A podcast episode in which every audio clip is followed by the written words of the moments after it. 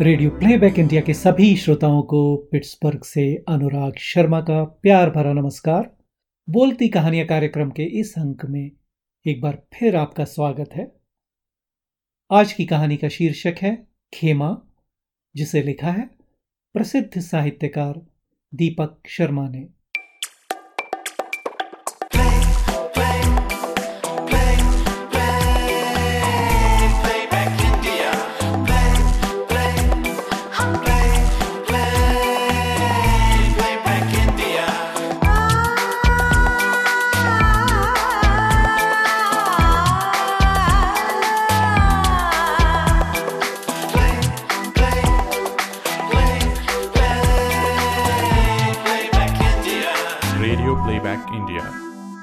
बाबा के संग। पहली बार किस्सा खड़ा तो किया था मैंने 1965 में, मगर उसकी तीक्ष्णता आज भी मेरे अंदर हाथ पैर मारती है और लंबे डग भरकर मैं समय लांघ रहा हूँ। कलाई और कंधे वाली बात याद है ना? हमारे पुराने घर की खाने की कुर्सी पर बाबा बैठे हैं। अपनी दाहिनी कोहनी मेज पर टिकाए, पेट मेज के निकट चिपकाए हुए। दाएँ कूल्हे और पैर को आगे बढ़ाए। मेरे संग बाह की कुश्ती करने को आतुर। याद है ना? तुम्हारी और मेरी कलाई का एक दूसरे से संपर्क टूटना नहीं चाहिए। तुम्हारे कंधे और तुम्हारी समूची देह, तुम्हारी कुश्ती वाली बाह के साथ साथ उसी तरफ़ घूमनी चाहिए जिस तरफ़ तुम उसे ले जाना चाहते हो। अपनी बगल वाली कुर्सी थपथपाते हुए वे मेरे चेहरे पर अपनी आँखें ला टिकाते हैं। शायद जानना चाहते हैं। मुझे मेरे सहज और स्नेही रूप में लौटाते हुए इन पिछले दो घंटों में किए गए उनके प्रयास सफल रहे हैं या नहीं? दो घंटे पहले फूफा जी ने हमारा वो खेमा उखाड़ फेंका था, जिसके अंदर हम बाप बेटे अभी तक सुरक्षित बैठे रहे थे। बाबा की टकटकी तभी से जमा हो रहे मेरे गुस्से के अंबार को पट से बाहर ले आती है। और मैं उनकी बगल वाली कुर्सी पर बैठने के बजाय उसे ज़मीन पर पटक कर चिल्लाता हूँ। आपके ये खेल तमाशे आपका मन बहला सकते हैं, मेरा नहीं। और मैं अपने क्वार्टर के सोने वाले कमरे में बिछे बिस्तर पर जा लेटता हूँ, औंधे मुँह। पाँच साल पहले तपेदिक से हुई माँ की मृत्यु के बाद ही से क्वार्टर में अब केवल बाबा और मैं ही रहते हैं। रसोई उनकी ज़िम्मेदारी है और सफ़ाई मेरी। दो कमरों का ये क्वार्टर उसी स्कूल के परिसर में है, जहाँ बाबा गेम्स टीचर हैं और मैं छठी कक्षा का विद्यार्थी। सुबह वाली बात पर तुम्हें अपने उस फूफा जी का बाइकआउट करना चाहिए या मेरा? बाबा मेरे पास चले आए हैं। उनके लिए बाइकआउट शब्द बहुत अर्थ रखता है। स्वतंत्रता संग्राम के समय में वे बड़े हुए थे और संग्राम से इतने अधिक प्रभावित रहे थे कि उन दिनों जब विदेशी चीज़ों के बायकॉट के अंतर्गत हर गली, हर नुक्कड़ तथा हर बाज़ार में विदेशी कपड़े जलाए जा रहे थे तो उन्होंने भी अपने सारे विदेशी कपड़े जला डाले थे। तथा स्वतंत्रता मिलने तक केवल खादी का ही उपयोग करते रहे थे। बायकॉट शब्द ज़रूर उनके साथ बराबर बना रहा था और उन्हें किसी से भी जब अपना रोष प्रकट करना होता था, तब वे यही कहते थे, मैं तुम्हारा बाइकआउट करता हूँ।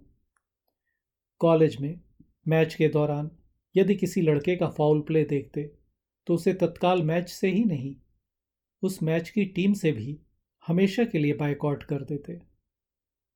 आपके बाइकआउट करने से फूफा जी को कोई अंतर नहीं पड़ने वाला। मैं फिर टनटनाता हूँ, बल्कि मान जाइए आज आपने उनका बाइकआउट नहीं किया है। बाइकआउट उन्होंने आपका किया है। उस दिन बुआ की ननद की शादी थी और हम दोनों जैसे ही बारात के आने के समय से कुछ देर पहले शादी के मंडप स्थल पर पहुँचे फूफा जी बड़बड़ाए थे। लो गेम्स मास्टर भी फैमिली समेत आन पधारे हैं।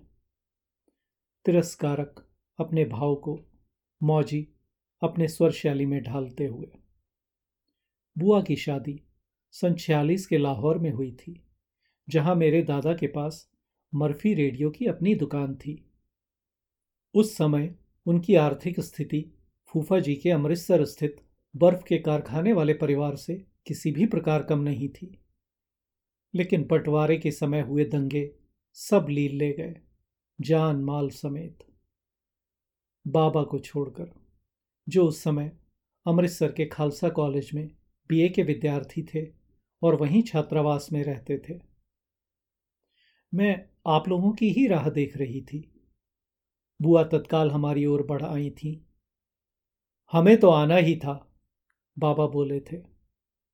तभी फूफा जी हमारे पास पहुँच लिए और बुआ को एक कोने में ले जाकर बोले, कम अज कम आज तो तुम्हारे इन गेम्स मास्टर को टाई सूट में आना चाहिए था। इस तरह के फटीचर कोट पतलून में नहीं। तो इस पर जनाब टाई की जगह मफलर लगाए हैं। अरे भाई, उसके पास ढंग का टाई सूट नहीं था तो तुम ही उसे न्योता देते समय मेरा कोई पुराना टाई सूट पकड़ा आती।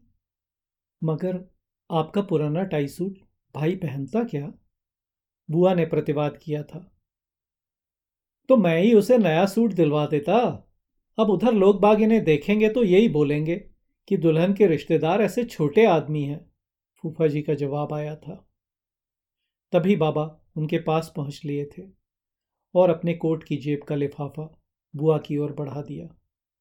जी जी, हम दोनों आपको ये सगुन पकड़ाने आए थे। हमारे स्कूल में आज हॉकी का मैच है। हम यहाँ और रुक नहीं पाएँगे। मगर भाई, बुआ की आँखों में आँसू छलक आए थे। बाबा का गला भी भर आया था। मैं जानता हूँ जीजी आपकी जरब मनफी रुपए पैसों तक सीमित नहीं है। आपसी रिश्ते आप उस हिसाब से कहीं ऊपर रखती हैं। क्या है इस लिफाफे में? फूफा जी ने बाबा के हाथ से वो लिफाफा झपट लिया था। जी जी, आप देख लेना। बाबा ने फूफा जी की ओर अपनी पीठ फेर ली और मेरा हाथ पकड़कर शादी के मंडप से बाहर निकल आए थे। उस लिफाफे को तैयार करने में बाबा को पूरे दो दिन लगे थे। सौ सौ के ग्यारह नए नोट इकट्ठे करने के लिए उन्हें अपने बैंक के तीन चक्कर काटने पड़े थे। उन दिनों उनका वेतन कुल जमा दो सौ सत्तर रुपये माहवार था और ग्यारह सौ रुपया उनके लिए बहुत बड़ी रकम रही थी। घर लौटते समय बाबा ने दो बार रिक्शा लिया था। पहले रिक्शे से हम उस जलपान ग्रह तक गए थे, जहाँ मेरे मनपसंद भोजन की थाली मिलती थी और जिसके बाहर आइसक्रीम कोन। उनके साथ मैंने भी भरपेट खाया और उन्हें अपने लिए कोन भी खरीद लेने दिया था। बेशक, इस पूरी अवधि में शुरू से लेकर अंत तक हमारे बीच विच्छिन्न सी एक चुप्पी घिरी रही थी, जिसे तोड़ने हेतु बाबा अब घर लौटते ही अपनी इस कुश्तीबाजी को परिदृश्य में खिसका लाना चाहते थे। वहाँ की कुश्ती में वे पारंगत थे और प्रादेशिक स्तर पर उसमें कई पुरस्कार भी जीत चुके थे। चलो बिस्तर से उठो। उधर बैठक में चलते हैं। वहाँ बैठकर बात करेंगे। बाबा, मेरे बालों में उंगलियाँ फिरा रहे हैं। बात क्या करेंगे? बाबा का हाथ मैं अपने बालों से अलग कर झिटक देता हूँ। अपने को ऊँचा सिद्ध करने की कोशिश करेंगे और फूफा जी को नीचा, जबकि सारी दुनिया उन्हें आपसे ऊँचा दर्जा देती है। आप मान क्यों नहीं लेते? घर से बाहर आपको कोई बड़ा आदमी नहीं समझता। सब छोटा समझते हैं, बहुत छोटा समझते हैं। जब तक मैं अपने को छोटा नहीं समझता, मैं बड़ा ही बना रहूँगा। बाबा की आवाज़ लर्जी है। उसमें वो कंपन उतर आया है। जो वे अपनी बात मजबूती से कहने से पहले अपने अंदर महसूस करते हैं। किसके लिए बड़े बने रहेंगे? उन छोटे बच्चों के लिए, जिन्हें आप हॉकी सिखाते हैं, फुटबॉल खिलाते हैं, ऊँची छलांगें लगवाते हैं, जिनकी नज़र में शरीर की फुर्ती ही सब कुछ है? मैं चिल्लाता हूँ, तुम अभी गुस्से में हो। बाबा मेरा कंधा थपथपाते हैं। तुमसे बाद में बात करता हूँ, सब समझाता हूँ। मुझे आपसे कुछ नहीं सुनना, समझना। अपना चेहरा मैं उनसे विपरीत दिशा में घुमा ले जाता हूँ। उनकी ओर अपनी पीठ फेरता हुआ। लगभग उसी बेरुखी के साथ जो उन्होंने फूफा जी की ओर पीठ फेरते समय उस दिन बरती थी। बाबा अब कुछ नहीं कहते। चुप्पी साध कर बैठक की ओर बढ़ जाते हैं। मेरे अंदर का बगूला और उग्र हो रहा है। मेरे थमाए नहीं थम रहा है। बाबा समझ क्यों नहीं रहे? स्कूल की उनकी इस दुनिया के बाहर एक और दुनिया भी है, जहाँ उनका कोई महत्व नहीं, कोई मोल नहीं। बिस्तर पर बने रहना मेरे लिए असंभव हो आया है। लपक कर मैं भी बैठक की ओर चल देता हूँ।